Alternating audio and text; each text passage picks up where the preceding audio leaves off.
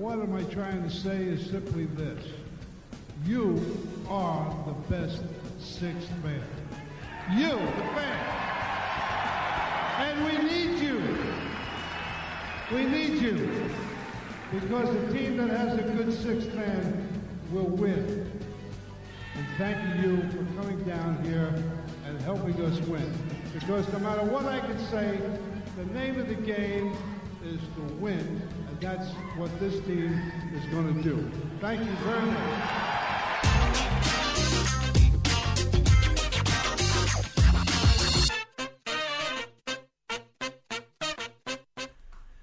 ¿Qué tal, amigas y amigos? ¿Cómo les va? Muy buenas tardes. Estamos en un nuevo programa de Camino al Garden. Un nuevo jueves que nos encontramos para hablar de los Boston Celtics, de todo lo que está sucediendo alrededor de la franquicia, del armado del equipo.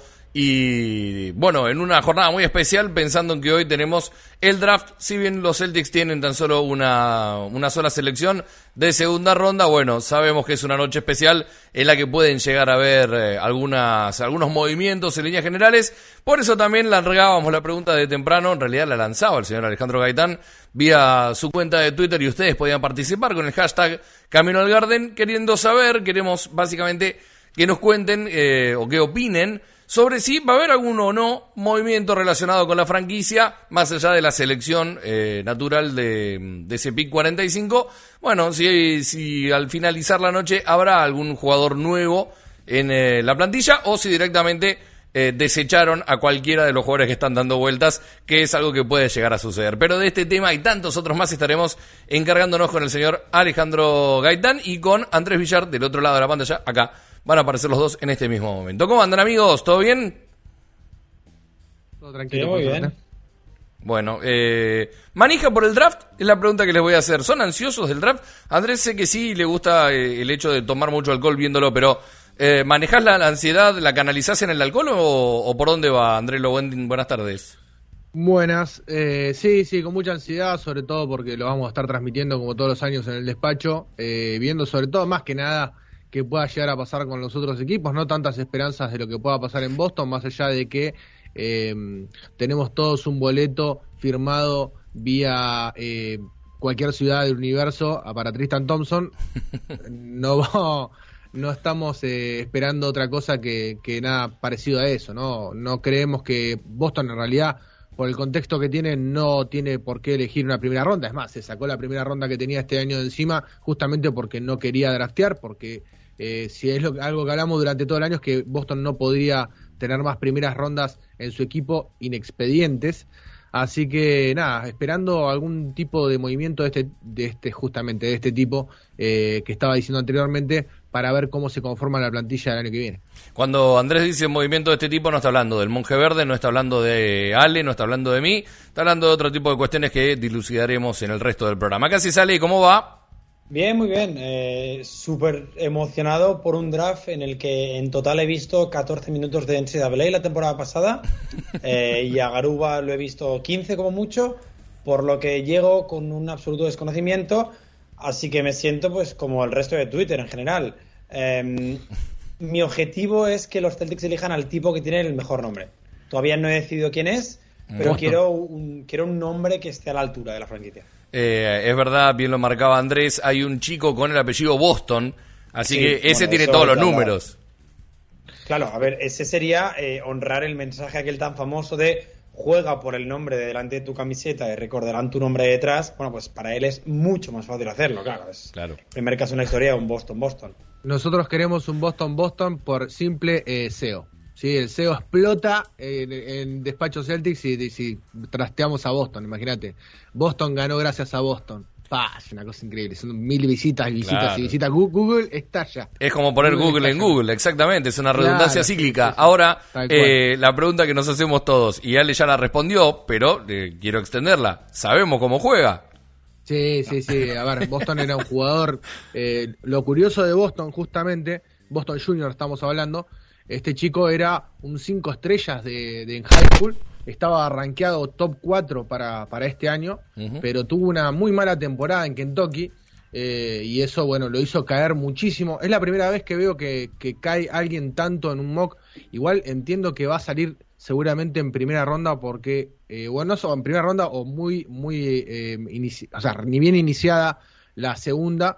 Eh, por el hecho justamente de sus antecedentes, ¿no? Más allá de lo que haya hecho este año, que, que no fue bueno, eh, entiendo que las franquicias van a tomar ese riesgo teniendo en cuenta que tan solo fue un año el que jugó mal o por debajo de sus expectativas y quizás eh, puedan reexplotar una, un drafteo muy del estilo de lo que hacía Danny Age, ¿no? Jugadores de high school que estaban rankeados muy alto, caso Romeo Lanford, eh, que era top 5 de su draft y después cayó por determinados eh, problemas de salud. Entonces, te arriesgas a... No, es, o sea, la, el, el pensamiento es, Mm, confío más en todos los años en que hizo buen trabajo y no tanto en el último que fue malo. Entonces, eh, puede llegar a pasar. Eh, me parece muy raro, hoy cuando miré el mock de The Ringer, aparecía el 46, algo que me parece muy, pero muy raro. Eh, yo calculo que por lo que decía Chad Ford también en, en, algunas entrevistas, había hecho workouts muy buenos con algunas franquicias, así que seguramente salga antes.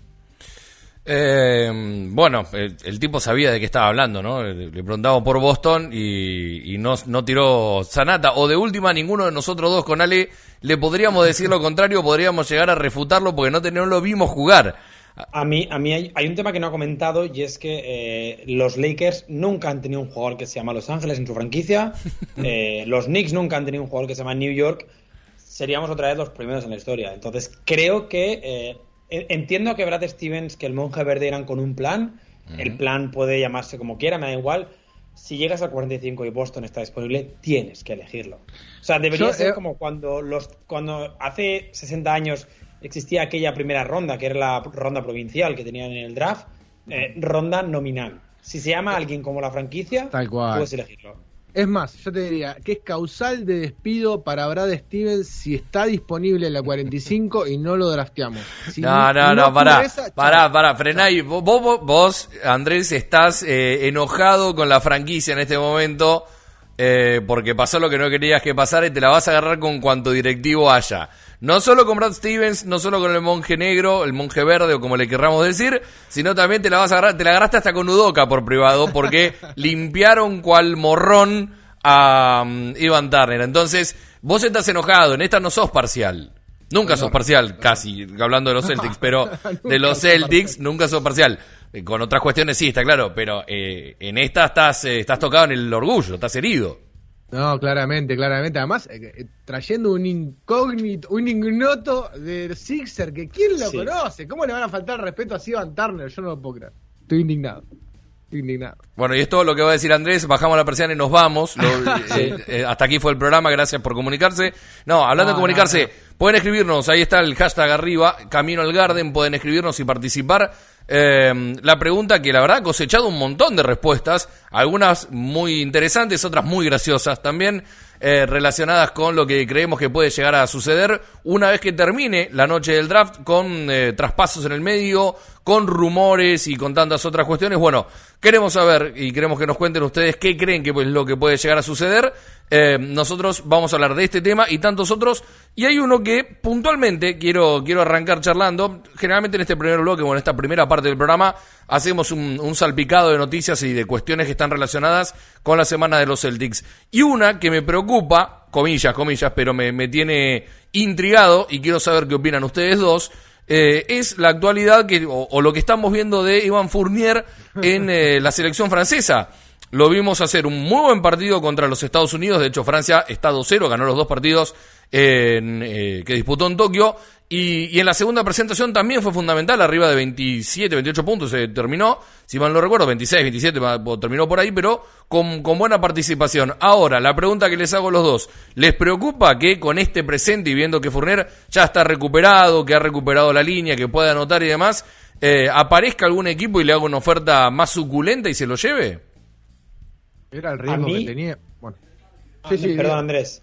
A mí ya me preocupaba que aparezcan franquicias estúpidas y le ofrezcan un contrato de un año. Uh -huh. Los Knicks, por ejemplo. Pero no creo que estos Juegos Olímpicos eh, vayan a cambiar un poco ese panorama, en el sentido de que el baloncesto FIBA es muy diferente al baloncesto NBA. Al final, la prueba fehaciente es un hombre del que seguramente hablaremos hoy, Ricky Rubio, que, en baloncesto, en los Juegos Olímpicos parece eh, John Stockton, y luego en la NBA pues parece Ricky Rubio. No, no, pues hay que hablar de Ricky Rubio, claro. O sea, está, acaba de salir la información que los Celtics están haciendo due diligence por él. Entonces, teniendo en cuenta lo intensa que ha sido la semana de los Celtics, eh, podríamos hacer 45 minutos de Ricky Rubio. En, lo posible no. en lo posible no. no. me preocupa en exceso que, el, que, esté convirtiéndose en Michael Jordan en los Juegos Olímpicos de Van Fournier. Bien. No, lo, que decía es que evidentemente iban a, van a aparecer eh, franquicias como San Antonio, como Nueva York, todas aquellas que tengan espacio salarial eh, para ofrecerle más dinero del que nosotros podamos ofrecerle. El riesgo estaba ahí. Me parece que, que al momento de hacer el traspaso, este tipo de cuestiones estaba, estaba pensada y confían o confiaron por lo menos en el caso de Dani Ainge en su momento cuando hizo el traspaso de que en estos meses podrían podrían eh, podrían convencerlo justamente a, a, Evan Fournier para que se quede las informaciones que tenemos, por lo menos de la gente allegada a él, es que él quiere continuar en Boston, pero está claro que si alguien le pone, la, le pone el dinero encima, mucho más del que puede ofrecer Boston, evidentemente eh, el jugador se va a ir. Y ese es el riesgo que se, que se corre a la hora de contratar a un jugador que va a ser expiring. Eh, lamentablemente no podemos hacer nada. La semana hablábamos por privado con, con los chicos del despacho y le decía, miren chicos, el riesgo estaba. O sea, no, tampoco nos vamos a agarrar y nos vamos a romper la cabeza porque Evan Fournier eh, no sé si es la primera vez en su vida que, esa gente libre puede agarrar y tomar una decisión e irse. Entonces, eh, sabemos cómo es, sabemos cómo, cómo funciona esta NBA, sabemos cómo funciona el hecho de, de esa sensación de los jugadores de poder controlar su futuro y evidentemente el riesgo está. Si se va, lo vamos a lamentar. Yo lo, yo lo voy a lamentar particularmente porque me ha gustado mucho lo que ha dejado Dan Fournier en poquito tiempo, eh, más allá del COVID y demás pero es el riesgo que íbamos a correr. Y entonces hay, que ser conscientes de eso. Ya deberíamos estar acostumbrados a que se nos vayan los agentes libres titulares cada verano. Es decir, van tres seguidos, no, no vamos a cambiar la rutina. Bueno, pero recuperamos uno. ¿Eh? Sí, es cierto, eh, es cierto. Que nos costó, que nos costó otro. sí, bueno. Yo estoy viendo el vaso medio lleno, no seas sí, no, no, pesimista, Alejandro. así, no se puede, hacer el programa. igual, igual, igual para eh, el anterior agente libre que se nos fue, estábamos hablando de Gordon Hayward, ¿verdad? exactamente. Y, y eh, Kyrie Irving y claro. No, no, pero por eso, digo, sí, de, Kyrie, bueno, eh, deportivamente hablando, creo que ninguno de nosotros podría decir que, que no le parece buen jugador. Deportivamente hablando, no estamos hablando de lo que sucede fuera de la cancha, ni, ni si todavía está buscando en qué parte del horizonte termina el, planeta Tierra. No vamos con eso, sino por la, por la parte que sucede dentro de la cancha. Pero con lo de Hayward, con todo el dolor del mundo, porque me parece un jugador maravilloso y un tipo que entiende y, pasa. Eh, eh, y, tengo su camiseta y me parece que, el paso por Boston fue menos malo del que, del que realmente o muchos creen y demás eh, la realidad es que al verlo, al ver lo que le sucedió en esta temporada, en donde se volvió a lesionar y se perdió un montón de partidos, eh, bueno, qué sé yo, me parece que no fue tan malo que se haya ido. ¿Qué quieren que le diga? A mí lo que me sale mal es no haber conseguido nada a cambio de Geo. Claro, tal cual. Que, al final igual acabas consiguiendo a Fournier tres semanas. Sí, está bien, pero eh, estábamos hablando de eh, se nos fueron o no pudimos renovar a gente libre. bueno, Si, si el resultado fue que se lesione y se pierda la mitad de la temporada, bueno, con el mayor de los respetos se prefiere perderlo que encontrarlo. Sí. Sí, a ver, desde los salariales un problema, un problema muy grande el que se ha metido Boston de la salida de, los últimos agentes libres que se han ido.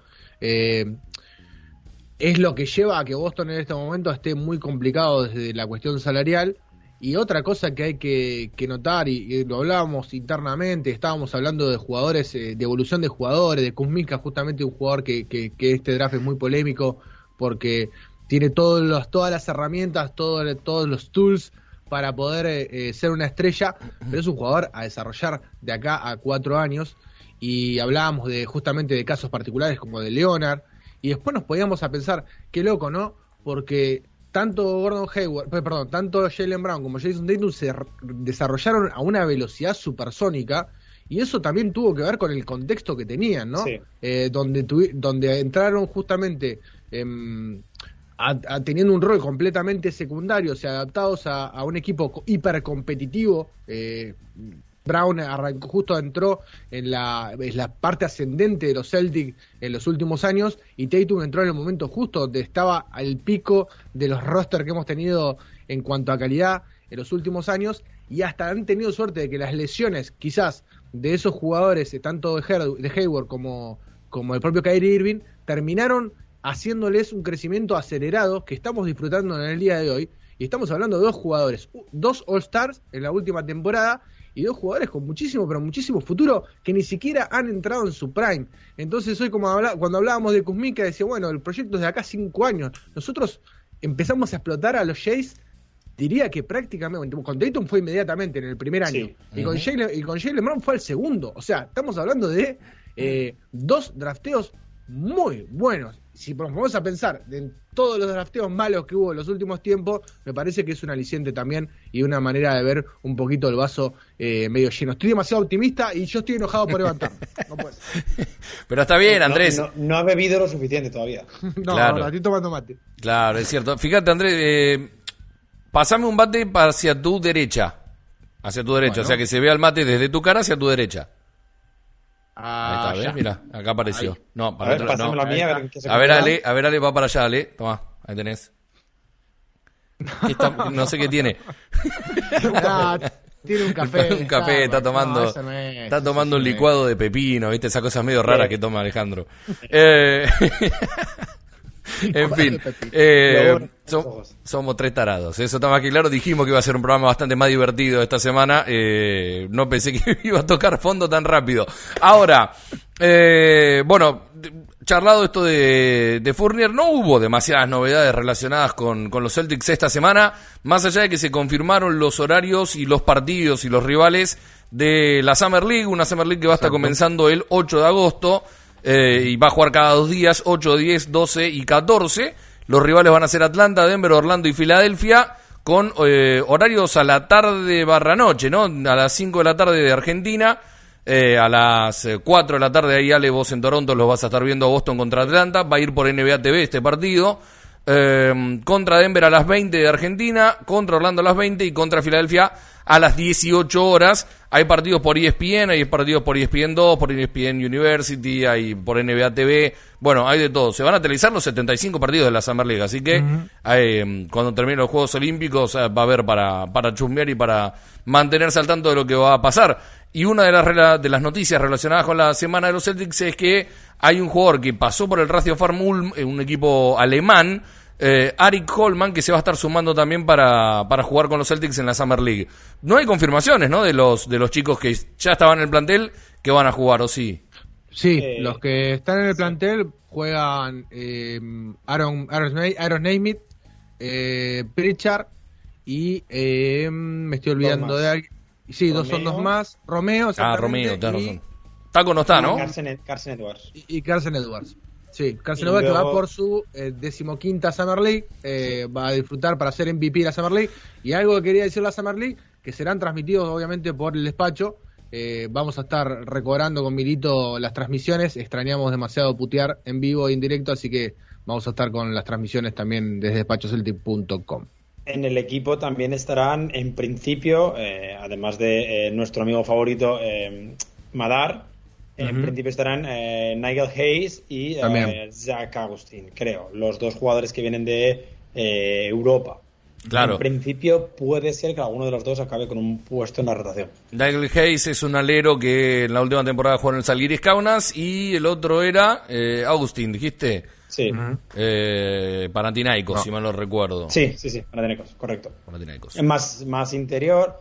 A mí me hablaron de gente que consume baloncesto europeo por, por voluntad propia, que eh, Hayes es más perfil NBA, más lo que buscaría o lo que le podría interesar a, Boston.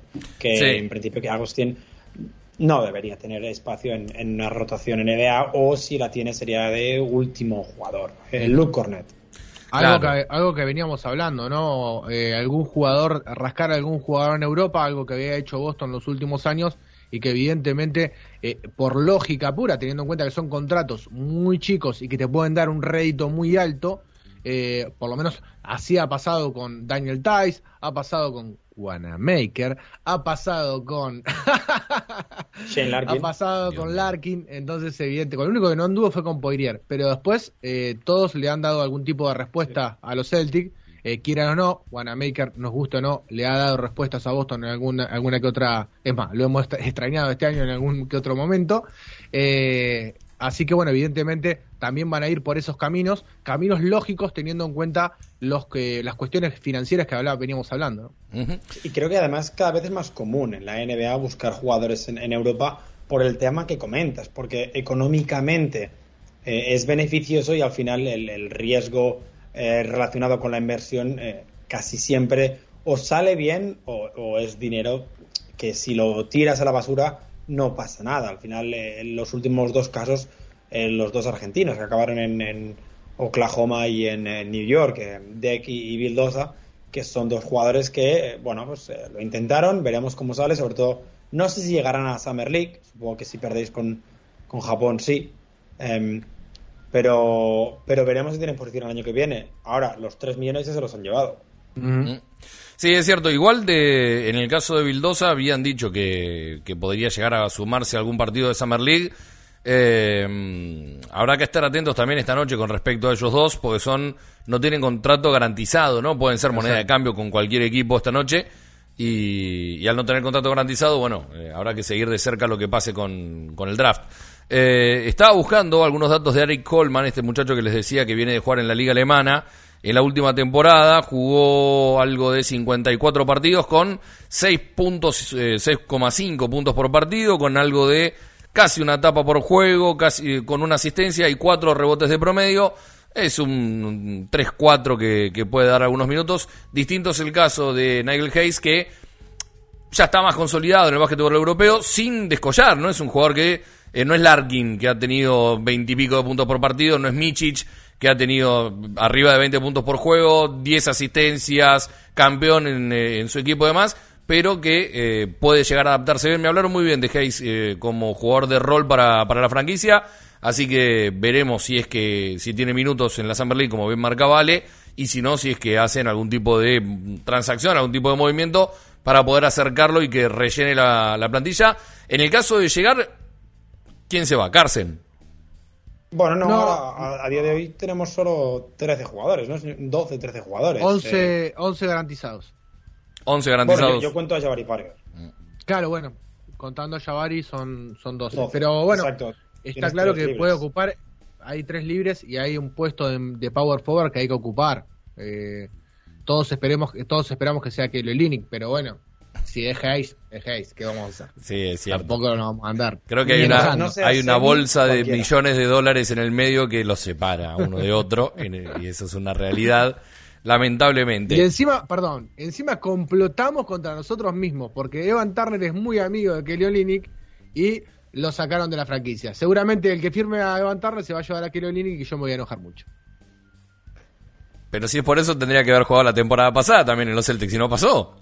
¿Verdad? Bueno, pero son cosas que pasan. No, no te enojes por enojarte. Busca- busquemos motivos verídicos para que te enojes. Como por ejemplo, algunas respuestas que han llegado con el hashtag Camino al Garden. Eh, sé, Ale, que, que, mm, eh, te han respondido un montón, así que vamos, vamos a, chusmear un poquito qué, qué te dijeron y a leer algunos mensajes.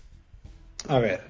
eh, los tengo en orden de. Los tengo en orden de importancia. Sí, vayamos Eh, despacio, Pey- vayamos despacio que quiero ver la reacción de Andrés. Vale. Eh, Peyton Pritchard, Argentina. Sí. Eh, cualquier respuesta que no sea agarrar a Brandon Boston en el 45 es incorrecto. Bancamos. Bien. ¿De acuerdo? Eh, Santiago, Santimoca 72, Tristan Thompson y un par de segundas por algún po point guard, un buen escolta y una la pivot para la suplencia en esas millones de excepciones que tenemos. O sea, Bien. él Sería quiere hacer ideal. los deberes esta noche. A toda Sí. y Brad Stevens se puede de vacaciones. Claro, aclaremos que la pregunta no era qué creíamos que iba a suceder, sino cómo te gustaría que acabe la noche, ¿sí? Sí, con la respecto noche. a los Celtics. O sea, quedan seis horas, siete horas de noche. Esto, Brad Stevens, bueno. Edwin Almira ah, tradeando el 45 y si se puede con Carson Edwards mejor por un jugador que pueda aportar más a corto plazo tipo ah, Jared Calvert. Bueno, Jared Calvert me Va gusta, para Jarrett Calvar. pero no te van a dar a Carson Edwards. por Claro, salvo-. Salvo que Jared Calvert ahora mismo mate a Chris Finch contra de los Wolves, es muy difícil que salga por eso. sino seleccionar un alero o ala pivot atlético con mucho oficio defensivo. Eh, No Daniel pide nada. Decía 99% seguro que no pasará nada, ni hoy ni en la agencia libre. Yo voy con. ¿qué- ¿Cómo es el nombre de este Yo voy amigo? con esa, yo voy con Daniel esa, Daniel, eh, estamos con vos, Daniel. Vení, Sí, te- tomate vení. Víctor Durán con un 4 determinante en el equipo. No más aleros, no más centros, un base decente también estaría bien. Thompson fuera, obviously. Bien. A ver, Hasta Eh, ahora ya, Garza, ya- yo voy a ir marcando, voy a ir marcando como si fuera una partida de truco, voy a ir marcando cuántas personas quieren que se vaya Tristan Thompson. vaya Thompson, claro. Ya tenemos tres, ya tenemos tres. Ale sé que vos también querés que se vaya y Andrelo también, ¿no?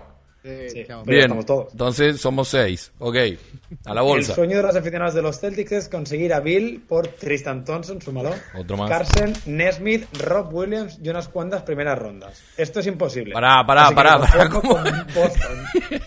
Y que se lleven también la estatua, la estatua de Red que está en pleno paseo de los Celtics. Sí, sí, Uh. pero pasa de aquí, de conseguir a Bill con... eh, bueno, pero me conformo con Boston. Igual la, la bolsa de moneda de cambio por Bradley Eh, Beal era interminable. eh, siguiente. Eh, si, C.S. Rice eh, largando a Tristan Thompson por un base veterano y eligiendo a Charles Bassey en el 45. Sí, Bien. No, no sé quién es Charles Bassey, no te voy a engañar, ¿eh? No importa, pero es otro que quiere que se vaya Thompson. Yo igual quería decir eh, Charles Barkley, se ha equivocado, no te voy a engañar. La verdad, con cualquier tipo de noticia alentadora para el equipo, ya que luego de la contratación de Horford y Moses Brown no hemos tenido ninguna, decía Hernán Abril. Bueno, a ver. Tampoco hay mucho. A ver, es que realmente Boston tiene muy poco margen de, de- de trabajo en este verano, entonces Brad Stevens tampoco va a hacer por hacer. Bastante han hecho en lo, con lo poco tiempo que tenemos eh, desde que terminó la temporada. Es más, que, eh, generalmente este tipo de trade que, que ha tenido Boston no se da. Sí. Eh, estaban todos sorprendidos en su momento cuando se hizo. Y sumale a eso también que la noticia que varios estaban esperando, que era que se fuera Danny Ainge, porque había, recordemos, no nos hagamos los gordos, había hacía bastante que, que se venía pidiendo que saliera Ainge. Esa es la noticia más importante quizás de todo el mercado. No solo la vuelta de Horford y la llegada de Moses Brown o lo que pueda llegar a suceder, sino que salió Danny Ainge, en su lugar fue Stevens, hay un cambio de entrenador. Si esa no es la noticia más importante de lo que va del verano, viejo, yo ya no entiendo más nada. Es que parece que Boston no ha hecho nada, pero es lo que dices. Ha cambiado de point guard, de general manager, de entrenador y de pivot. Vamos a ver, estamos negociando una mascota nueva también. Como para que sea completo el Eh, combo. Pobre Lucky, ¿por qué? ¿Por qué que se meten con Lucky? ¿Qué hizo? No, lo banco, lo banco a Lucky. Es más, es muy No divertido. nos da mucha suerte, ¿eh? tampoco te digo. Bueno, Quizás hay que cambiar el Colorado. Hay que buscar un Colorado nuevo. Que vaya Scalabrini y listo. Se me murió la llamada. sí. Yo, yo sigo, Sí. porque se me ha muerto la llamada, entonces no sé por dónde vamos. Eh, José Comendador dice otra vez, Tristan Thompson out por dos segundas rondas, Otro más. Larry Nance por la TPA de Hayward y Chris Dunn por la TPA de Walker. Sí, claro. Brad Stevens hace esto y mañana quitan a Reda Huerva y que lo pone a él. Larry Nance que ha, ha sonado, entra también, como dice bien, en la, en la TPE, eh, pero claramente Cavaliers no se va a deshacer de un jugador que es eh, muy bueno y productivo por una TPE. claro, a menos que le pongas una, una, un pick arriba, ¿no? Y no creo que, que- que gaste una primera ronda Boston en Larry Nance, más allá de que a mí es un jugador que a mí me gusta. Y la otra vez cuando hacíamos pulgar arriba, pulgar abajo, que con los chicos le dimos el pulgar arriba, obviamente. Doble, yo doble pulgar arriba. ¿eh? Eh, Claro. Eh, Ramiro Sabio decía, esperando que las demás franquicias sean muy tontas, exagerando el muy, y Garuba caiga al 45, algo que Gerard me ha contestado, sigue soñando. Sí, que, que es verdad, o sea, acá- sí, sí. no creo que Garuba caiga de la primera ronda. Em, CJ contestaba con esos cuatro de las fotos en el roster, eran Rob, Smart, Tatum y em, Jalen Brown. Jalen Brown, exacto. Eh, sigo, aquí ya no están mandando a Tristan Thompson a casa, ¿eh? Facu decía, no creo que pase nada, pero qué bien encajaría un jugador como Devion Mitchell. Devion Mitchell Oh, creo que va a ser jugadorazo. la tía, ¿no? Sí, sí, estaba pronosticado 13 o 14 por ahí. Va a estar dentro de la lotería. Un jugador que a mí me encanta y que no sé por qué está tan alto. No puedo explicar. Tiene que ver con cuestiones físicas, me parece. Porque realmente el chico ese, si le llega a agarrar eh, Golden State, eh, estamos en problemas. Eh, luego voy a leer tres seguidos, que es el mismo mensaje. Sin Kardashians, con Tristan Thompson fuera y Boston en Eden. Y luego otro Bien. dice con Tristan Thompson fuera, directamente. O sea, tres más, apúntame. No cuenta, no cuenta como dos mensajes distintos, no, es uno solo. Son tres, mensa- son tres Son- mensajes distintos. Ah, ok. distintos. Iguales. Los tres piden a Tristan Thompson y a Boston. Perfecto. Eh, y luego este me sirve para enlazar con algo que va a tocar hablar, que es de CarGB, que es con Ricky Rubio de verde. Bueno, es uno, es uno de los eh, disipando el humo de la tarde, porque además es el más fresco de todos, y, e incluso estos rumores que mencionaba Ale, eh, que surgieron en la tarde de hoy, no recuerdo quién fue Sí, quien, sí, sí. quien Bueno, lo sí. filtró. Eh, lo tenía por acá, creo que fue el- periodista- un periodista de Minnesota. que Ricky Rubio destrozara a Argentina, justo.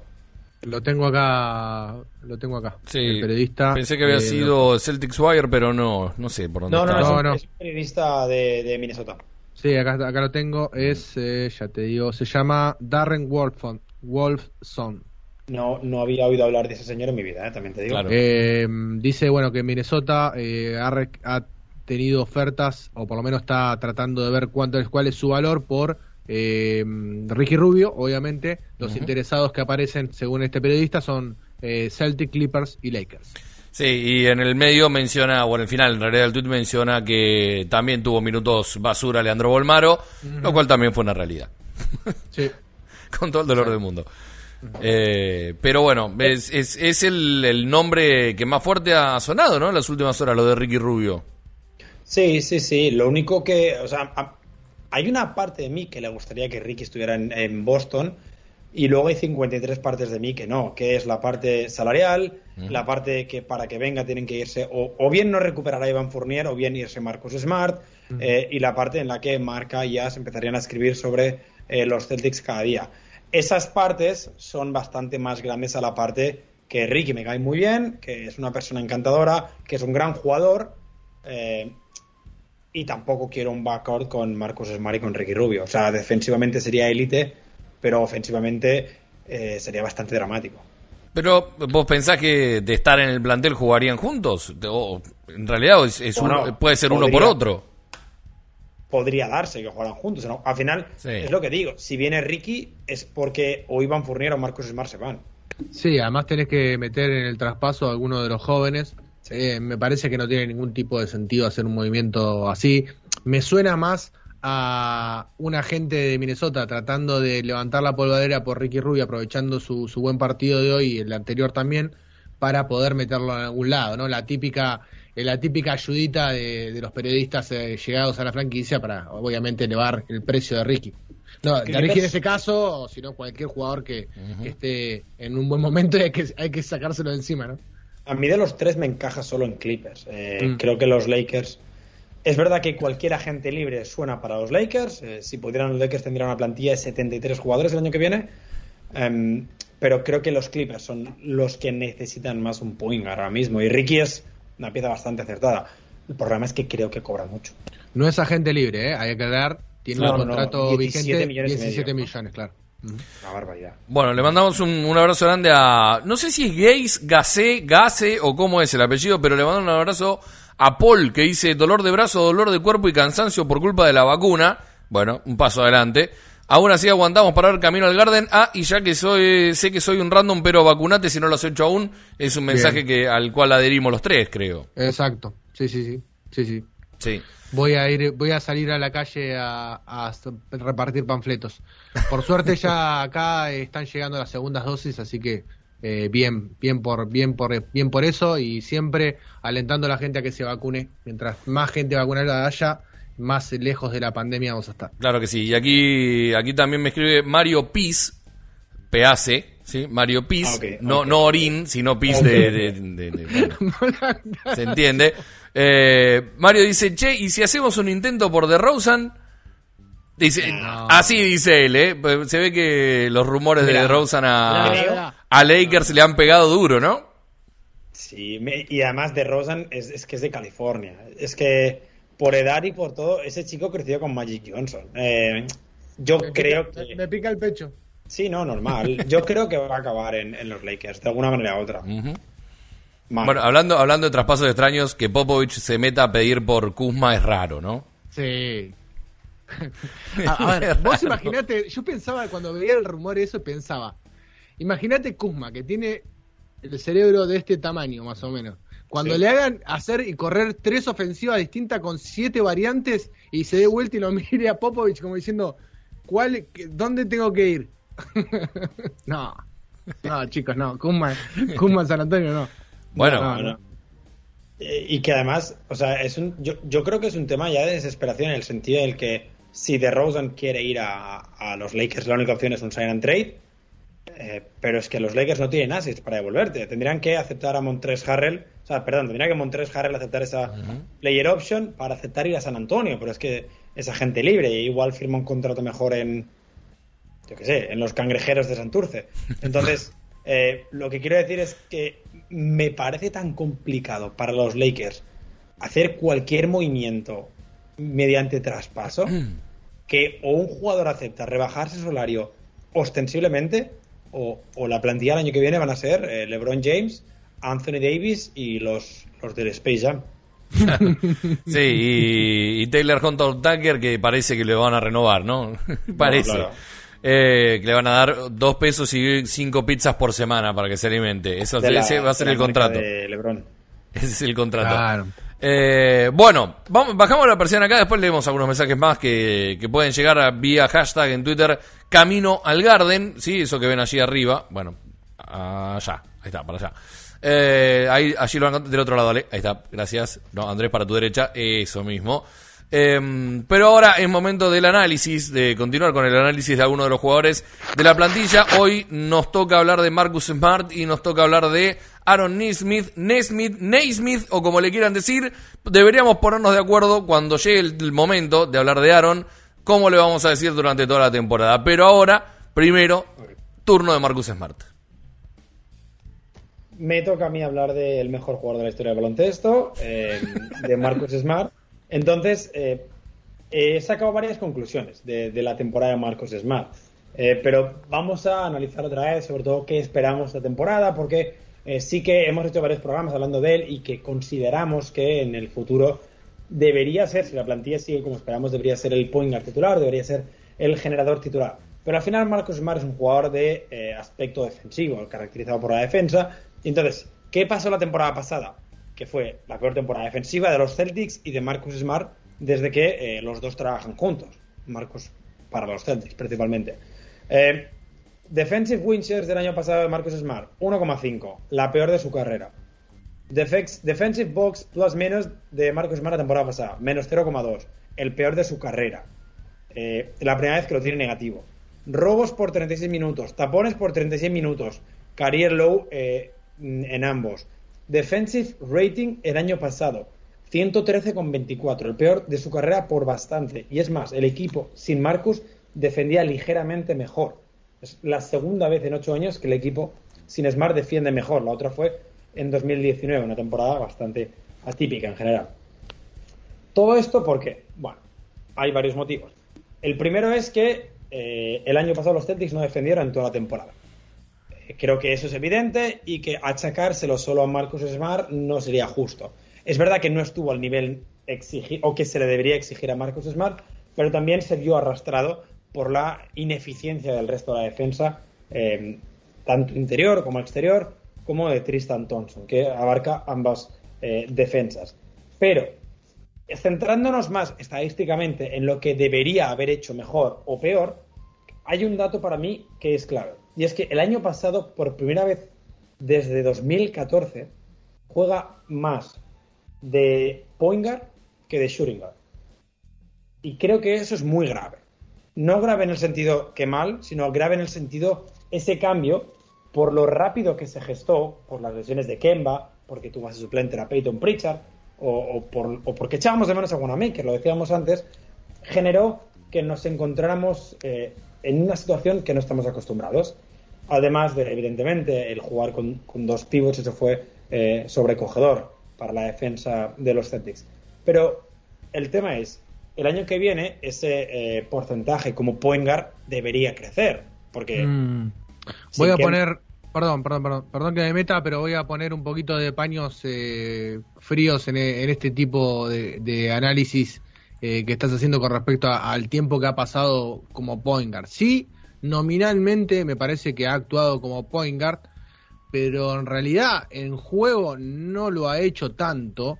No como generador. Claro, no como generador, a eso me refiero. Sí, sí, tiene que ver con, la estrategia de Boston y cómo, cómo funcionaba eh, Boston en ataque. Por eso tampoco hay que preocuparse, Ale, en ese sentido. Me parece que las veces que lo ha hecho de point guard, eh, de base, justamente, en, años anteriores lo ha hecho muy bien.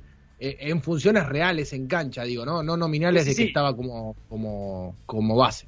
Sí, yo hablo, yo hablo como él como point guard, me da la sensación de que muchas veces al, trabajar como Schrödinger es más fácil para él, eh, para él, para Marcus Smart, poder hacer cambios defensivos con el 3 y el 4 rival. Sí, eso es verdad. Trabajar con el point guard, eh, si tú haces un cambio con Jason Tatum, o incluso cuando Daniel Tays jugaba de 4, hacías un cambio con Tays, sabías que eso era sangre seguro, que el, cualquier base rival con Daniel Tays iba a hacer lo que quisiera, con Tristan Thompson iba a hacer lo que quisiera. Eh, entonces, para mí, ese es el principal riesgo cuando Marcus Smart está defendiendo al base de turno rival, a los Trey Young, a los Jamoran, jugadores que a cualquier interior eh, le pueden romper la cintura. Para mí, el problema, lo decía, es que en general Boston defendió muy mal y el año que viene, sobre todo con la llegada de Horford y con la salida de, de Tays, por desgracia, o la salida de uno de los tres pivots que teníamos, eh, esos números deberían volver a la normalidad. Pero, pero, ¿cuál es el problema que la gente en general tiene con Marcus Smart? El tiro. pregunto. El tiro. Sí, bueno, sí, es lógico. Vale, el año pasado Marcus Smart tiró un 55,3% de sus tiros eran triples.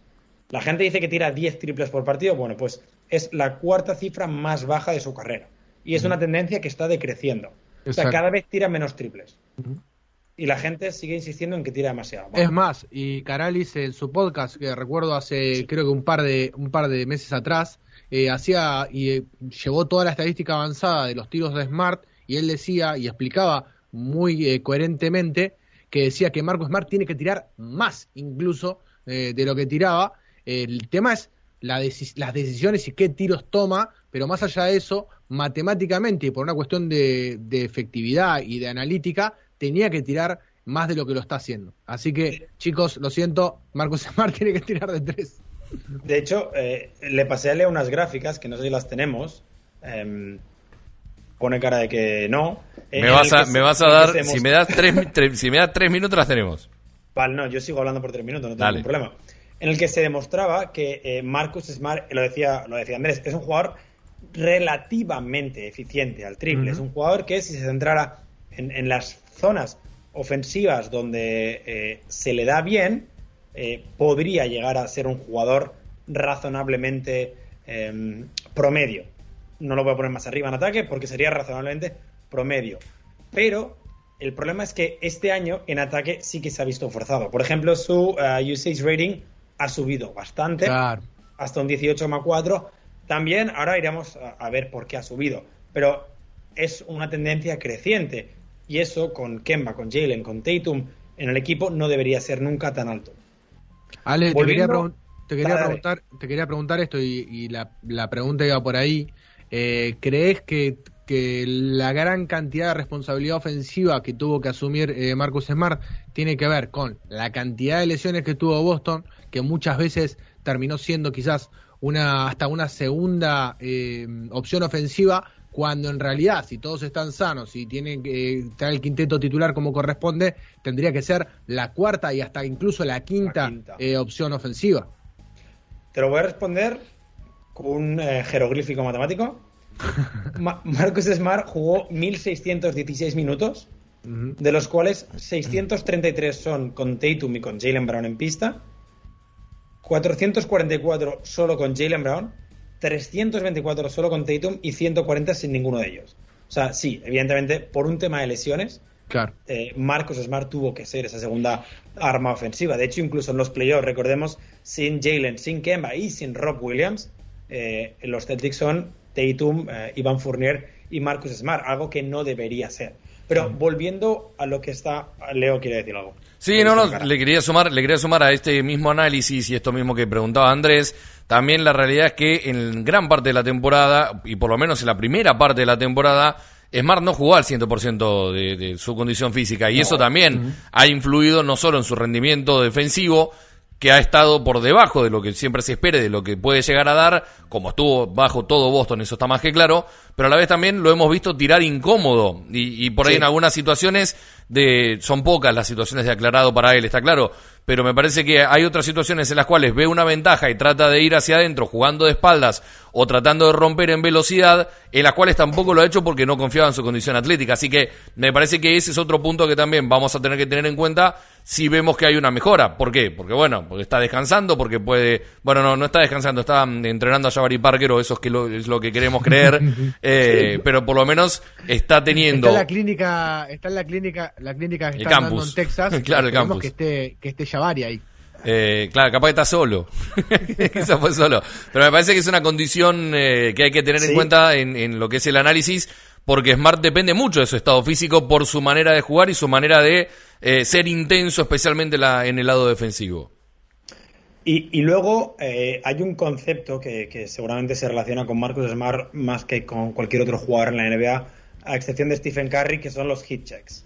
Cuando Marcus mete un triple y luego mete otro, se le va la cabeza y tira siete más. ¿Vale?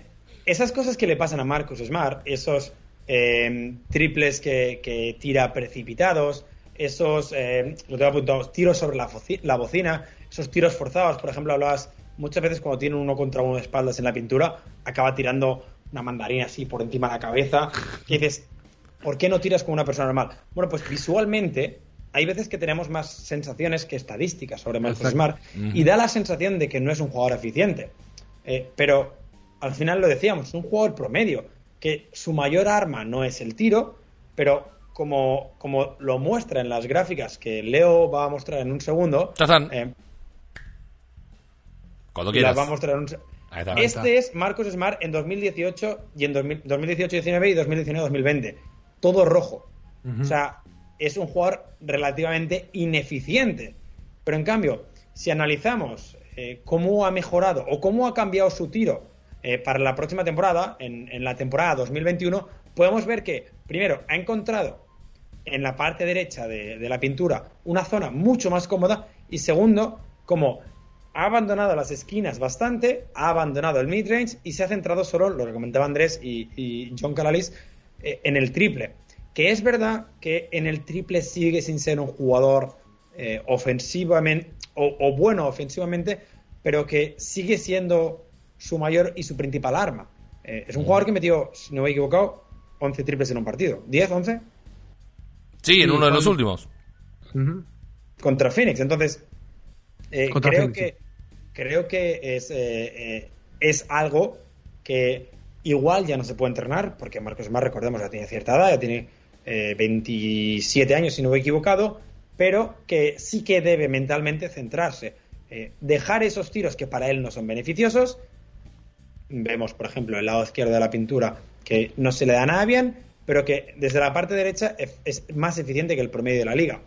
Y luego, eh, y ya por acabar, el true shooting de Marcus Smart es de 53,9. No es muy bueno, es el 339 de la liga, de 540. Y esto incluye a Udonis Haslem, que jugó 3 minutos. Pero, pero, en general, y teniendo en cuenta que este año tira muy mal del triple, no es del todo negativo. Por ejemplo, es mejor que Fred Van Vliet, que Anthony Edwards, evidentemente que Russell Westbrook y que John Wall, que Ricky Rubio, y que dos de los tres Antetokounmpo. Los Bueno. dos más. Está claro. Igual eh, es fundamental volver a hacer la aclaración en todo esto que eh, ha sido una temporada, este true shooting que está marcando Ale, ha sido en una temporada mala. Una temporada mala de Marcus Smart. Sí. Eh, que- Venía que- en crecimiento Claro. y ha bajado otra vez. Y hay exactamente. que también contar que, que ese true shooting quizás está un poquito sesgado por la buena eficiencia que tienen tiros libres y que termina compensando también eh, los tiros de campo, ¿no? Eh, en ese sentido le hace subir eh, un poquito más el true shooting. Y luego, por último, eh, a nivel eh, generación para el equipo, es que no hay nada que pedirle a Marcos que mejore. O sea, es verdad que el año pasado seguramente los Celtics ofensivamente no jugaron a nada, y lo decíamos antes, eh, sí que cuando actuaba como generador, igual había momentos en que era cuando mejor jugaba Boston, pese a que Boston no jugó nada en toda la temporada, pero el año que viene, con un Marcus Smart sano, con un Tatum Jalen sanos, con Horford otra vez en el equipo para mover el balón, siento que eh, a nivel ofensivo, no de cara al aro, a Marcus no se le puede pedir mucho más. Creo que es uno de los mejores generadores que tenemos, uno de los mejores pasadores del equipo, infravalorado todavía en la liga y, no, es que no le, decía, no le podemos pedir más. Incluso pensaba en, en alineaciones con Robert Williams, a donde lo hemos visto muy bien, sobre todo de, mm, todas lo que son posesiones de pick and roll, en las cuales Robert Williams lee muy bien y entiende los, tiempos que maneja Marcus Smart para, para justamente jugar el pick and roll, hacer una buena caída y sabemos, como decía Ale, de que Marcus es un muy buen pasador y sabe, y no solo leer cuándo pasarle la pelota a Robert Williams a, tirársela al aire para que haga lo suyo, el bueno de Roberto, sino también eh, para atacar el aro. Me parece que está muy subestimado Marcus Smart atacando el aro y es más, incluso me parece que es algo que tiene que, intensificar mucho más el hecho de atacar la pintura. Lo ha hecho muy bien, por lo menos tengo, eh, no, no, tengo las estadísticas acá, pero me parece que ha tenido partidos en que quizás se encaprichaba con el triple cuando lo único que estaba acertando es penetrando en la pintura y haciendo pagar a defensores mucho más chicos que él y por ahí mucho más menos fuertes, eh, teniendo en cuenta su, su contextura física y su, y su gran fortaleza. Dato de color, Marcus Smart tiene un apartado en su salario el cual le restringe su peso corporal. Y esto nos enteramos hace poquito. Y tiene un plus, lo pesan todos los meses y si logra una un determinado peso, eh, le dan un plus de dinero que son algo así como unos 200 mil o 300 mil dólares. Eh, nos enteramos hace poquito de esto, lo, me lo contaba Jonah la otra vez, eh, Jonathan Pérez, mis compañeros del despacho, y fue muy curioso, se lo ve, es más, en las últimas imágenes que ha subido de, de su está, está, haciendo su campus de todos los años en Texas, él es de ahí y se lo veía muy delgado y tiene que ver también con esto en un año que además hay que aclarar tuvo muchísimos problemas personales, eh, habló de, pérdidas eh, muy cercanas eh, a él, a su familia, incluso habló de que perdió a 11 personas, o sea, aclaró, dijo, y dijo, perdí a 11 personas muy cercanas. Entonces, paños fríos a la hora de medir el año de Marcus Smart, me parece que el contexto no ayudó eh, y, paños fríos para medir todo. Veo mucho, mucho pesimismo, mucha gente, se lo comentaba alguien por Twitter y decían, no, pero otra vez, eh, creo que él estaba en la conversación, ¿no? Eh, que todo, no, pero ya está, vamos a caer en la orilla. A ver, gente, es un año de transición, hay que entenderlo así. Y me parece que Boston va a ser mucho, no, confío ciegamente que Boston haga mucho mejor año que, que el anterior, por el simple hecho de que tiene, me parece, mejor, mejores jugadores, por lo menos ahora, en este momento, para jugar a lo que se pretende. Eh, se ve reforzado defensivamente y creo que si la pandemia lo permite y, no hay contagios que afecten al plantel, me parece que ya con eso tendría que ser una cuestión mucho más positiva tampoco es muy difícil hacerlo mejor que el año pasado, Andrés. No, no, no eso está claro. la, vara está muy baja. Igual, de todas formas, eh, hablando de Smart y para cerrar ya el capítulo de Marcus, eh, seguimos a la espera de novedades con respecto a su contrato. Así es. Que yo creo que eso es un tema que se mirará eh, una vez Boston haya acabado la plantilla este año. Exacto. Sí. Sí, la me gustó. Es hasta octubre, creo, si no me equivoco. La de Robert Williams es seguro hasta el 10 y algo de agosto, de octubre, perdona. No sé si 1 de octubre, 18 de octubre. Entonces supongo que la de Marcus puede ser que tenga una cifra, una fecha parecida. Sí, debe ser por ahí. Me gustó eso de la cifra para adelgazar. es como, bueno, se mantiene en el peso y le pagarán 200 mil, 300 mil dólares más. Eh, si baja de peso, le van a dar hamburguesas para que suba y no tener que pagarle. Es, eh, una información. Mi, mujer va a hacer lo mismo. De, de bostonglobe.tu vieja. Eh, bueno, no vamos, eh, vamos a meternos en Aaron. Y acá, no, no, para ponerme los tres son por favor. Está Ison Patoco, obviamente, operando como siempre camino al Garden. ¿Cómo le vamos a decir? Porque no es Naismith como, como el creador del básquet. Uno escucha las transmisiones estadounidenses y le dicen Nismith. Es Nismith, es Nismith, porque es se escribe Nesmith, es Nismith, es verdad, es así. Preguntémosle a. A Juan Carlos Google. Basketball Reference, que tiene la. ¿cómo se ah, es verdad, tiene la pronunciación. es verdad. Creo que es Nismith. Estoy casi seguro que es Nismith. ¿eh? No, sí, no, no, tiene sentido. Acá está, dice Aaron. No, Nesmith, dice. Nismith. No, está bien, Nismith. Nismith. Nismith. Ahí está. Nismith. Nismith.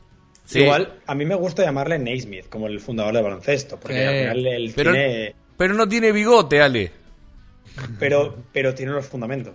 Ni una, ni una, canasta en la mano. Claro, no tiene de melocotones. Además, la canasta no de duraznos, no de nada. Si no decir melocotones, no vale. No tiene bigote, no tiene canasta. Eh, no, no, me, me, me rehuso a decirle Naismith. Bueno. Bueno, vamos a, entonces vamos a decirle Nesmith como. Le decimos Nesmith, bruto. Nesmith. Nesmith. Nesmith. No, el, el Nesmith. El Nesmi. Es más, no hay, no hay consonantes, es el Nesmi. N-E-S-M-I, Nesmi. ¿Con qué cargo acabó, eh, con qué rol acabó la temporada Nesmith? ¿Con qué rol de, con qué rol de defensor? No, no, del, del despacho me refiero. ¿Con qué nombre? Ah, no, no, llegó, creo que, que, terminó en varón. Creo que, que terminó en varón. Ah, sí. Bien, bien. Eh, por ahí, para, para, para que la gente que entienda de qué estamos hablando, porque es una cuestión interna del despacho. Sí. Eh, la, el, la primeras, los primeros meses de Naismith fueron muy malos y ya que estoy, empiezo con el análisis y tiene que ver con eso. Entonces, eh, pobre, la cara que tenía cuando lo enfocaban no era la mejor. Entonces le decíamos el señor cara de verga, perdón por la expresión, pero bueno. No se entiende, Andrés, no se entiende, se corta ¿Eh? justo, se corta y no, no, se termina de entender. ¿Cara de qué? cara de verga, le Mira, a... qué bárbaro. Así que después los empezamos a bautizar, ¿no? Es como el pelado de Mr. Chip, es igual. Claro, le empezamos a dar como títulos nobiliarios. Entonces cada vez que jugaba mejor, le íbamos subiendo el título nobiliario. Agarramos eh, los títulos nobiliarios en, en, España. Sabemos que España eh, todavía eh, tiene, tiene títulos nobiliarios eh, habilitados, así que empezamos a ir suba. Cada vez que metía el triple, si andaba mejor, le íbamos subiendo ese título nobiliario al bueno de pero. Pero pará, ¿lo dejaron en varón? Lo dejamos en varón. Sí, es el segundo de abajo para arriba, varón. Y bueno, no. pero no, no, no, queremos que la gente se emocione. No hay, no hay progreso. Porque, mirá, tenemos rey, príncipe, obviamente con, con el femenino, pero sí. estamos hablando de un, de un tipo. Rey, príncipe, infante, archiduque, duque, marqués, conde, vizconde, varón y señor. No hay nada debajo. Y bueno, pero es, para mucho... que la gente, pero es para que la gente tampoco tenga expectativas. El año que viene puede ir subiendo la escala nobiliaria y terminar ahí cerca, Pero clavarle un vizconde, aunque sea que es horrible, pero clavar un conde suena un poquito mejor. El conde Naismith, ey, no está vamos mal. A, vamos, a hacer una cosa. vamos a hacer una claro. cosa. Vamos a hacer la, la, película como decía, como decía Ale, pero vamos a hacer la película de Naismith durante todo el año. Bueno. Y si querés, vamos escalándolo en la escala nobiliaria eh, hasta el final de este de este análisis. Puede bajar, o sea, puede descender de, de, categoría. Sí, sí, sí, es que más, es que durante el año bajaba y subía, porque por ahí tenía, me acuerdo, tuvo un gran partido con Pelicans y después a los dos o tres partidos la tuvo muy mal y lo bajamos, directamente lo bajamos del ranking. O sea, y, va subiendo y, si, y, bajando. ¿Y si sale del ranking se convierte ya en, en plebeyo o en eh, gente sí, de la sí. calle? O... No, no, no, es que en un momento, en una semana... No, eh, Laker, después abajo está Laker. No, está Laker. Traspaso, dice abajo. Directamente. bueno, Orca. Les doy, los, sí. les doy los números de, de, Aaron Nismith, como dice bien la pronunciación: 4.7 puntos, 2.8 rebotes, 0.5 asistencias y 0.3 robos. Le hago una pregunta y acá vamos a empezar a jugar. ¿Cuánto es el porcentaje de Aaron Nismith de 3 puntos? Ah. Y yo te iba a decir un, 20, un 20 largo. 30, 36 y medio. Yo iba a decir un 20, un 20 largo. Muy no. bien, Ale, 37. Bien. Buen porcentaje. Es bueno, es bueno. Es, es muy bueno el porcentaje y acá vamos a jugar, acá vamos a jugar con eso justamente porque eh, sus primeros meses fueron muy malos. Recuerdan que, que tiró sí. muy mal, uh -huh. que se lo veía con mucha confianza, pero a la hora de tirar tomaba eh, tiros quizás muy apresurados o todavía no entendiendo eh, cómo eran las distancias de, de, la NBA y lo complicó muchísimo. Tiró los primeros meses por debajo del 20% en determinados, eh, determinadas oportunidades y eso le terminó perjudicando con lo que fue, diría, un mes antes del All-Star y el post-All-Star. Si medimos el post-All-Star, vemos que tiró al eh, 38.3%, que está muy bien, y eh, antes, esas semanas previas a, lo que fue el, el All-Star, lo hizo muy bien, por encima del 45 y, y cerró los playoffs tirando también bastante bien, eh, cerca del 38%, del 38% en partidos en que eh, ha anotado hasta 4 o 5 triples.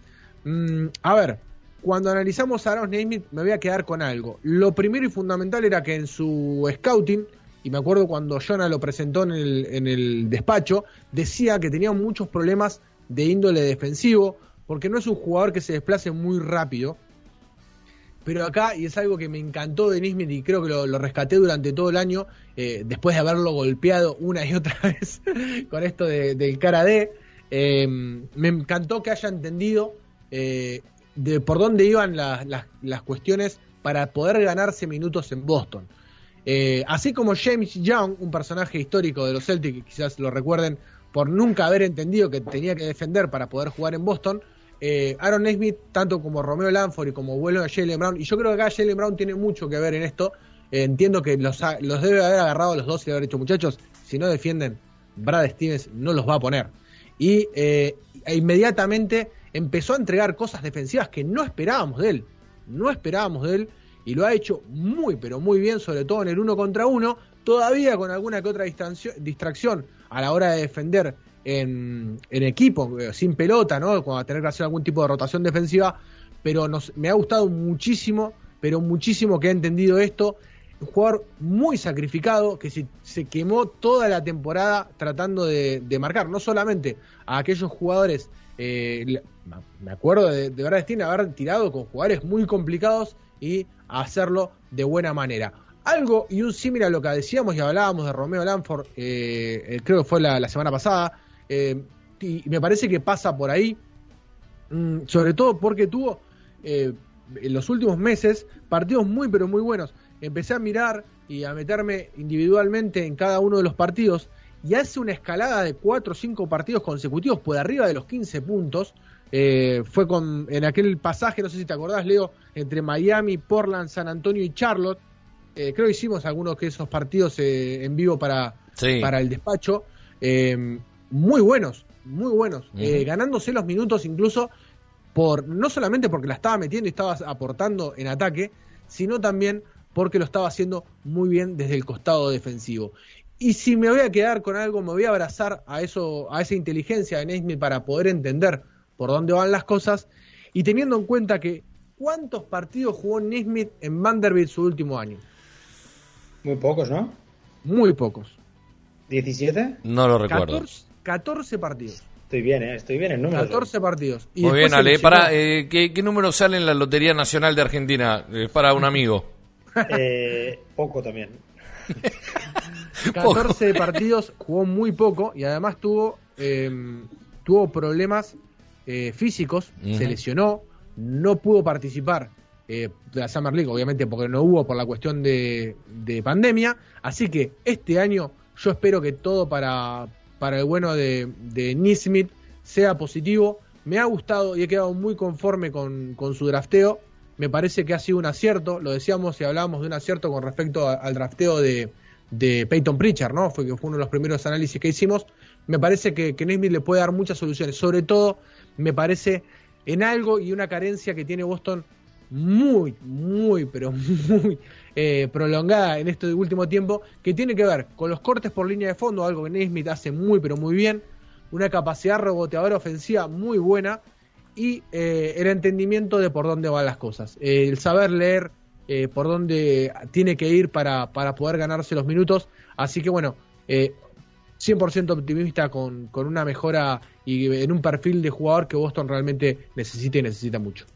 A mí, del tipo este que estamos hablando, que no voy a pronunciar el apellido, por si acaso, me gustó dos, dos detalles. Hablabas tú la defensa, y es verdad, eh, eh, es un jugador que le costó mucho entrar en rotación, pero que cuando por fin entró, al principio se lo notaba fuera de lugar. Eh, hay partidos en los que la gente era como otro, otro lottery pick que hemos tirado a la basura, mm. pero luego, con el tiempo, aplica una intensidad que no me esperaba en él, que no me la esperaba en Romeo Lanford y que no me la esperaba en él. Y estaba mirando datos.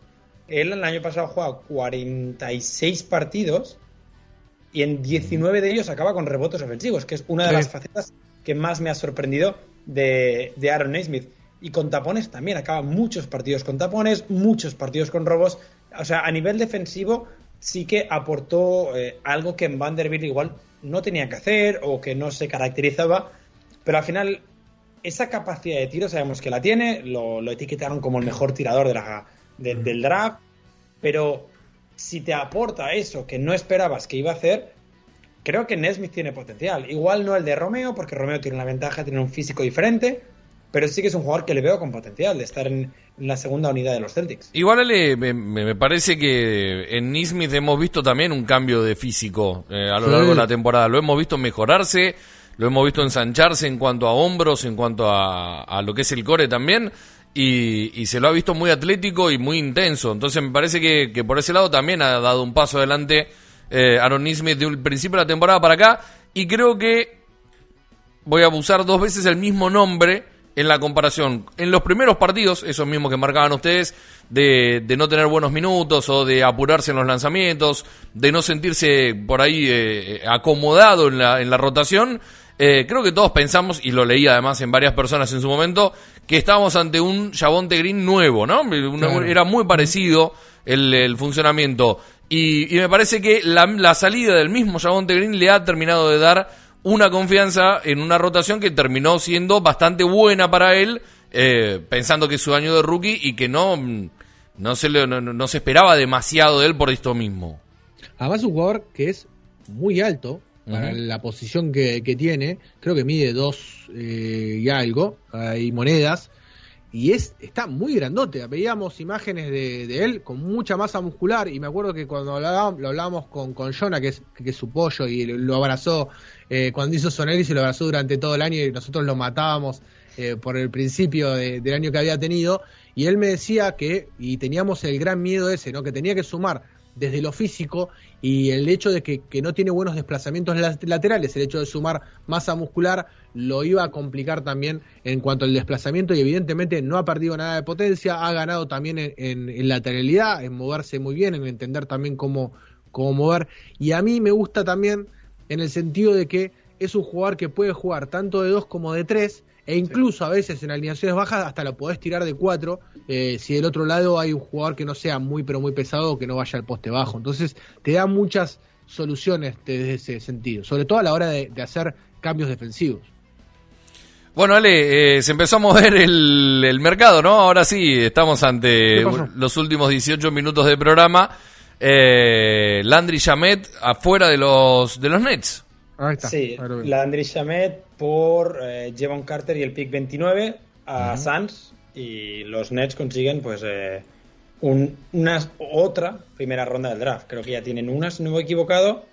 Eh, consiguen otra en el 29 a cambio de Landry Shamet eh, que pone rumbo a Phoenix. Y luego además eh, Montres Harrell ha decidido aceptar la player option, lo que significa que en cuestión de minutos eh, Wojnarowski anunciará que se va a Hasta- a cambio de Buddy Hill. Hasta el 6 de agosto estaba diciendo el mismo... No, perdón, esto lo estaba diciendo Bobby Marks, que hasta el 6 de agosto no puede ser anunciado el trade por la pill restriction de parte de Kyle Kuzma. Así que habrá que esperar por lo menos una semana más ah, para saber si finalmente Kuzma y, y Montres... eh, no, una semana, Ale. Ah, no, no, que, que- no sé. Estamos a 29. La, no, no, no, la agencia ya. Está bien, pero, pero hasta el 6 de agosto no se puede anunciar lo de lo de Kuzma, Claro. la salida de Kuzma. Sí. ¿Ok? El quilombo que armamos en tres minutos. Es Sí, sí, buenísimo. Es buenísimo. Eh, pero bueno, no sé si les ha quedado algo, algo más alrededor de Aaron Nismith. Me parece que es un buen... eh, eh, a ver, cuenta como filler, ¿estamos de acuerdo? Sí. sí. bueno, es un buen De filler. hecho, la verdad que es un buen filler. tengo una pregunta. Vamos vamos a hacer un juego, porque. ¿qué hora es? Ah, no. Estamos bien, estamos bien. Uno rápido. Dale. Voy a quitar a Robert Williams, cogiendo al resto de jóvenes que tiene Boston, jugadores en contrato rookie. ¿Dónde ponéis a Aaron Smith? Yo creo que detrás de detrás de Romeo. Y ya está. con- O sea, Grant por debajo y ¿quién más tenemos? Peyton Pritchard por debajo. Y Ah, Sacamos a Robert Williams como titular, ¿no? O sea, Sí, sí, no- sí, Robert Williams fuera del juego. Robert Bien. Williams y Tatum también.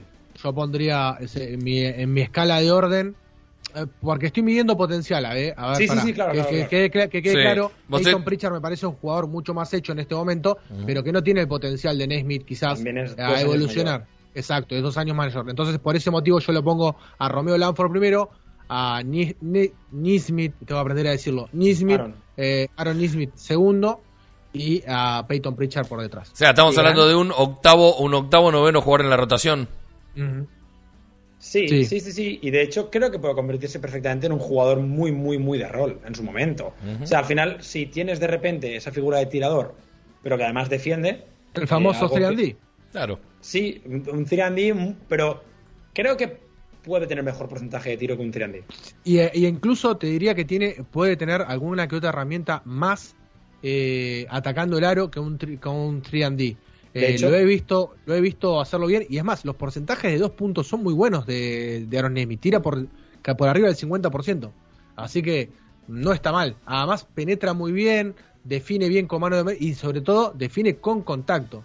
Se está Es que- riendo Ale porque No, no, no. eh, por cerrar el tema Nisbet, eh, eh, durante mientras hablabas tú, había nos ponían los highlights y es verdad que tenía varias penetraciones con contacto, siempre, a través, siempre a través del lado derecho, eso es verdad, que Sí. igual abusa mucho de, de su mano derecha, que es su mano buena, pero tenía muchas con contacto. No, me río por lo que acaba de tuitear a Wisnowski, lo siento. ¿Cuál? El- Eh, eh, ¿Lo relacionado los- con, con Westbrook? Sí. Yo estoy- no, pues yo lo estoy, lo estoy leyendo de parte de Jams y quiero ver la reacción de Andrés. Quiero que Andrés lo mire para adelante. Después lo va a buscar en su teléfono y quiero que mire para adelante. Eh, los Lakers y los Wizards están comprometidos en un intercambio que enviaría Russell Westbrook a los Lakers. Según la fuente de The Athletic y The Stadium, Westbrook quiere mudarse a otra parte y los Lakers son su destino preferido, dijeron las fuentes. Lo que no dicen en ese caso es si Los Ángeles es su destino preferido o solo los Lakers. Porque más de una vez han dicho, los Lakers estaban hablando de Los Ángeles y terminaron doblando para otro lado y terminaron ahí en, el- en la zona de los Clippers.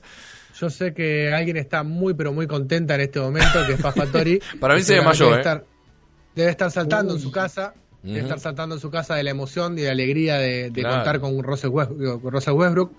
Eh, un jugador que ha tenido un buen año y me parece muy subestimado. Y le decía, ojo con Westbrook que es un gen competitivo, todo lo que quieras, eh, tiene sus cositas, pero a mí no me parece eh, mí- que hay que golpearlo tanto a Westbrook. El tema es el contrato que tiene, ¿no? Tiene un contrato.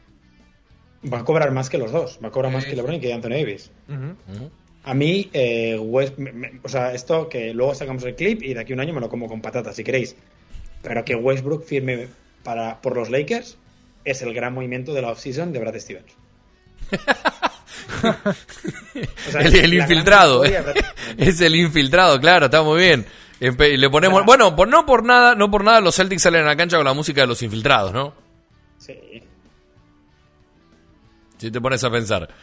Eh, pero bueno, está- me divierte mucho este, este momento de agencia libre en donde todos estamos pendientes de saber qué carajo pasa, ¿no? Y es- Ahora, ahora nos reímos y de aquí a un minuto me tengo que actualizar el drive, ya verás qué risa. claro, sí, tal cual, hay que actualizar el draft ahora. Estoy pensando en eso también. ni hablar, ni hablar. Pero bueno, eh, ya de a poquito vamos eh, cerrando esta, esta edición. Creo que metimos algunos libres o liberando el humo, o disipando el humo, o libres de humo eh, a lo largo del programa.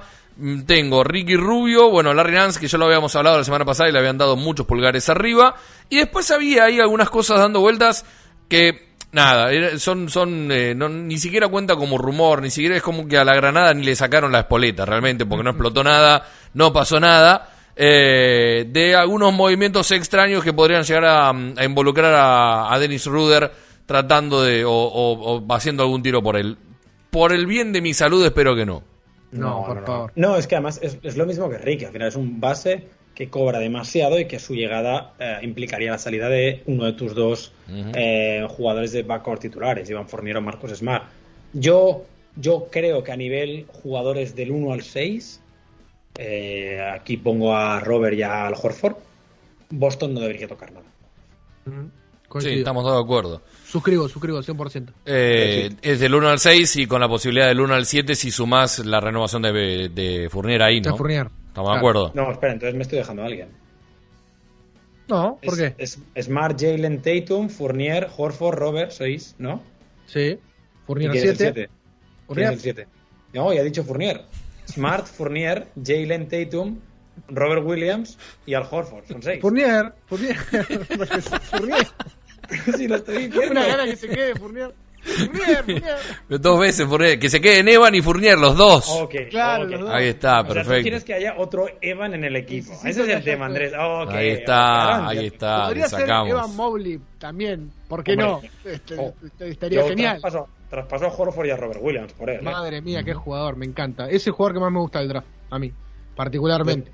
Después de Boston. Estás, Eh, claro. Eh, vos, vos seleccionarías a Mobley por encima de Cunningham.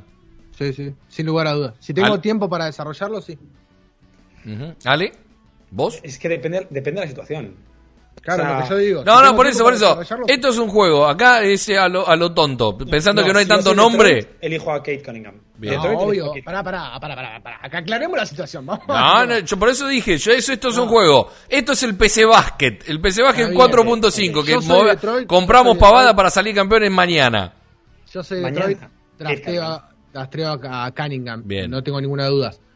Yo soy eh, Houston, soy Cleveland. Eh, yo no sé qué hace Houston que no draftea a, a Mobley y va a ir por Green. Lo que pasa Si es que, pasa eso, que Houston ya pero tiene, tiene- ya tiene a Christian Wood.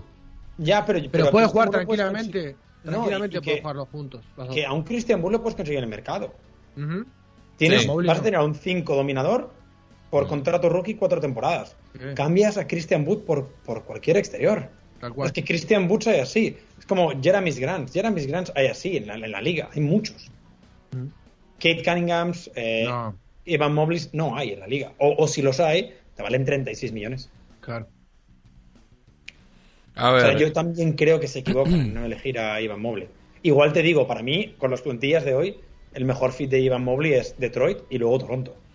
Sí. Por, por las plantillas actuales.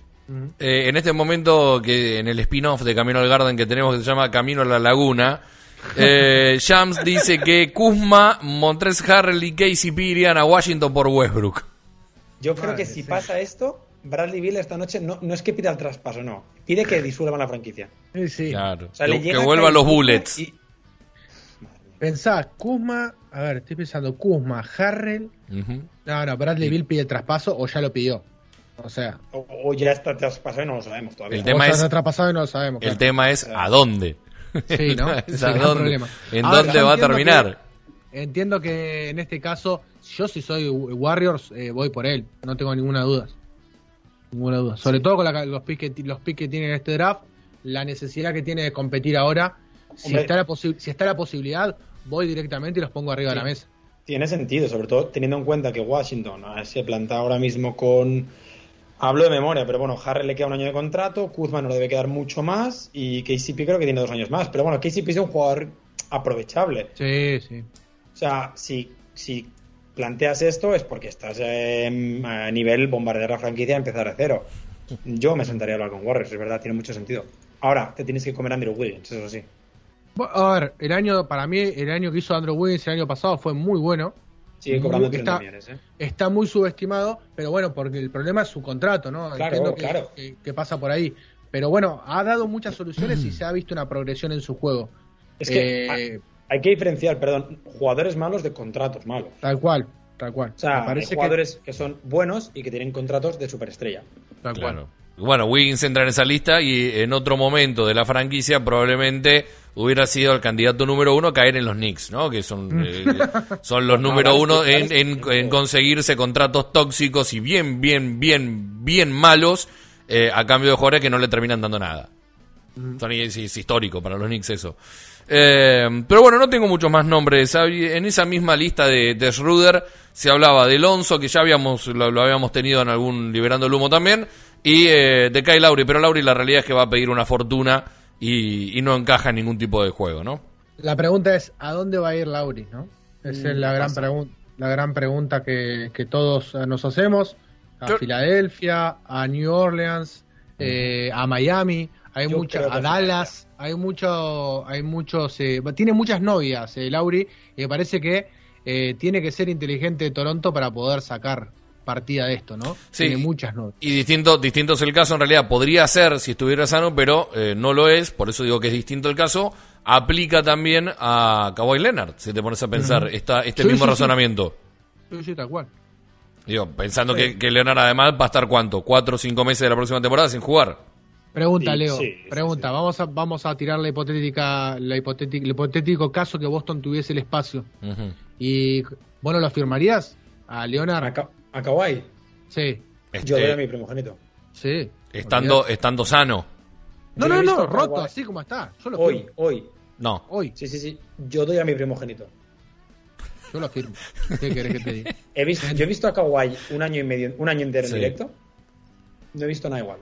O sea, ni, ni Kevin Durant, ni Damian Lillard, ni James Harden, ni Giannis no he visto nada igual. Pero ahora no sabes cómo va a volver de la lesión tampoco. Es un eh, va a volver igual. He visto cómo ha vuelto Kevin Durant, he visto cómo ha vuelto Brianna Stewart, he visto cómo ha vuelto eh, Casey Plum en, el baloncesto femenino también. Hoy en día la lesión se vuelve. O sea, ya no es como hace 30 años. Yo creo que hoy en día, salvo que seas un jugador de 140 kilos. Claro, eso. Bueno, pasó con Durant. Eh, ¿no? El ejemplo de Durant. se, Corta, el tendón de Aquiles y vuelve. Y de hecho, la lesión, la lesión de Durant es mucho más traicionera que la de. Sí. Exacto. Que la de Leonard. El tema es que, ahí en ese caso es el, volvemos al vaso medio lleno, vaso medio vacío. El vaso medio vacío es lo que le pasa al bueno de Clay Thompson. En esta, y es una misma lesión que la de Kawhi Leonard. Entonces, Clay, por ejemplo, no sé si lo firmaría, ¿eh? Mm, porque son, pues son dos lesiones son dos lesiones seguidas similares y, son dos que sin ser la misma lesión están relacionadas claro eh, entonces eh, ahí puede que haya un problema pero bueno eh, tampoco tiene mucho que ver con los Celtics la verdad no ni hablar ni hablar esto es que Nunca ahora vamos a tener el espacio para firmar a Kawhi ni a Clay Thompson a este ritmo que y ahora estamos, hemos salido de Camino a la Laguna, ahora esto se llama Camino a la Oficina del Pelado Silver, que es un programa dedicado íntegramente al draft. Se llama Camino, Camino a la oficina del puente de San Francisco. Bueno, en este caso sería el puente de Brooklyn, porque es el Barclays Center el draft de esta noche. Ah, es verdad. No, no, no, pero digo porque estábamos hablando de Warriors, digo, pues camino al puente de San Francisco. Camino al puente dorado. en el puente de San Francisco, eh, alguien va a saltar del puente cuando se firme el traspaso de Westbrook. Más de uno. Más de uno. Yo no voy a saltar. Eh, bueno, amigos, eh, vamos llegando al final. Son casi, casi media. Y la verdad, hemos vuelto a redondear eh, los 90 minutos de Camino al Garden. Si hay algo que les ha quedado por mencionar, es ahora. O si no, habrá que esperar una semana más. Recordándoles que este programa lo pueden ver completo y de nuevo. en el canal de YouTube de UQ Web Radio y también si no lo pueden escuchar en formato podcast porque nuestro spamero número uno, el señor Alejandro Gaitán, estará haciendo de las suyas en cuanta plataforma se pueda subir el audio. Em, eh, Andrelo, ¿te quedado algo? Eh, esperemos que Tristan Thompson no esté con nosotros la próxima semana. Para los cómputos han dicho 12. 12, 12 pidiendo fuera. 17. Claro, más o menos. Más o menos. Eh, es más, no, me parece que fueron más. Más y yo me quedé corto. fueron más y yo me quedé corto. Eh, Ale, ¿algo que te haya quedado? No, eh, bueno, eh, insistir en que Tristan Thompson es muy buen fit con, con Kyle Kuzman en, en Washington. Uh. ¿Y qué más? ¿Y qué para para Tristan Thompson, eh, la TPA que, que, se pueda usar? ¿Y qué más? Para traer a Bradley Bill. No, no, o sea, a mí, yo por Tristan Thompson, eh, a mí como si me quieren enviar a... Es que me da igual, no sé ni quién juega en Washington, Isaac Bonga, me da igual. Que ah, iba a decir que vuelva Mo Wagner, pero no, está, en Orlando, está en Orlando. Está en Orlando, lamentablemente está en Orlando. Hachimura, Hachimura podría ser, o Raulcinho. Si dan a Hachimura, el general manager tiene que salir en ambulancia del pabellón. Eh, Hachimura, Raulcinho Neto, eh, Davis Bertans. Estoy pensando lo que vale neto por Tristan Thompson. Lo firmo a, sangre. Bien. Ahora. No, quiero a Ish Smith. Ah, Ish Smith, claro. El, primer, el primer soñar no cuesta nada de André lo fue. Sí, sí, el, general de los cuatro de copa, el rey de los cuatro. Claro, que hoy no lo hicimos, hoy no lo hicimos, pero bueno, quedará, quedará pendiente. Ahora, ponele que podés colocarlo a Tristan Thompson, eh, vos o Brad Stevens, estás con el monje verde que se te sentó al lado ahí con la capuchita, lentes negros, como con las cartas, ¿viste? O, mirando ahí a ver si le, si le vino algún, algún as. Eh, y del otro lado tenés a Juan Carlos Washington Wizards y estás sentado para charlar. ¿Sí? Estás ahí. Y el tipo te dice, ¿sabe qué? vamos a dinamitar, lo mandamos a Westbrook a, a los Lakers. Eh, Bradley Bill está en el mercado. Yo sé que me querés enchufar a Tristan Thompson, pero dame algo más. ¿Qué le das para traer a Bradley Bill hoy mismo? Hoy. 29 de julio, la víspera de mi cumpleaños. ¿Qué le pones arriba de la mesa para traer a Bradley Bill? A Carson Edward, obviamente. Bueno, está bien. Carson, Tristan. ¿Y qué más? Ah, creo que en Washington es muy, muy, tiene muy buena fama Grant Williams. no alcanza igual, ¿eh? Pobre Grantito. Estoy sumando, y no alcanza por ningún lado. Ah, mira, yo, si puede ser, sign and trade con Ivan Fournier. O sea, todo ah. lo que fuera evitar que Marcus Smart dejara Massachusetts y consigues a Bradley Bill. o sea, es impensable. ¿eh? Me gusta, me gusta el cambio igual, ¿eh? Me gusta ese cambio, ¿vale? El de largar a Ivan Fournier, eh, Tristan Thompson, eh, mi tía Cristina y alguna cosa más por, por, Bradley, por la tía Cristina. No, le mando un beso muy grande, la extraño un montón. Pero los otros sí. Claro, la, la, estoy mandando a Washington, claro, está saliendo de Bahía, la estoy mandando a Washington. Va con Green Card, oye, también voy a Washington. claro, exacto. No, no, o sea, todo lo que fuera un traspaso sin sacar a ninguno de los tres jugadores importantes, eh, Brad Stevens, eh, leyenda histórica de los Celtics. Pero no va, a pasar. Es que, o sea, no veo una opción de que Bradley Bill salga si no está Jalen Brown en la mesa. Hay 28 ofertas mejores. Sí. Coincido, 100%. Es verdad, es verdad. Pero bueno, uno nunca sabe qué, qué, puede pasar y hay que ser optimista. Todo para después terminar eh, quedando desahuciados porque la negociación es la peor del universo y no nos tocó ni un, ni un enano de jardín para el patio. Amigas, amigos, será hasta la semana que viene. Volveremos el jueves que viene a las 17 horas. Esto se sube casi de manera inmediata a YouTube y también a todas las plataformas de, de streaming para lo que sea podcast. Nos vamos, la, nos encontramos la semana que viene, nos hemos divertido un montón. Gracias por estar del otro lado y recuerden que con Andrés y con Ale y quien les habla, Leo Margo, estaremos una vez más Camino al Garden. Chau.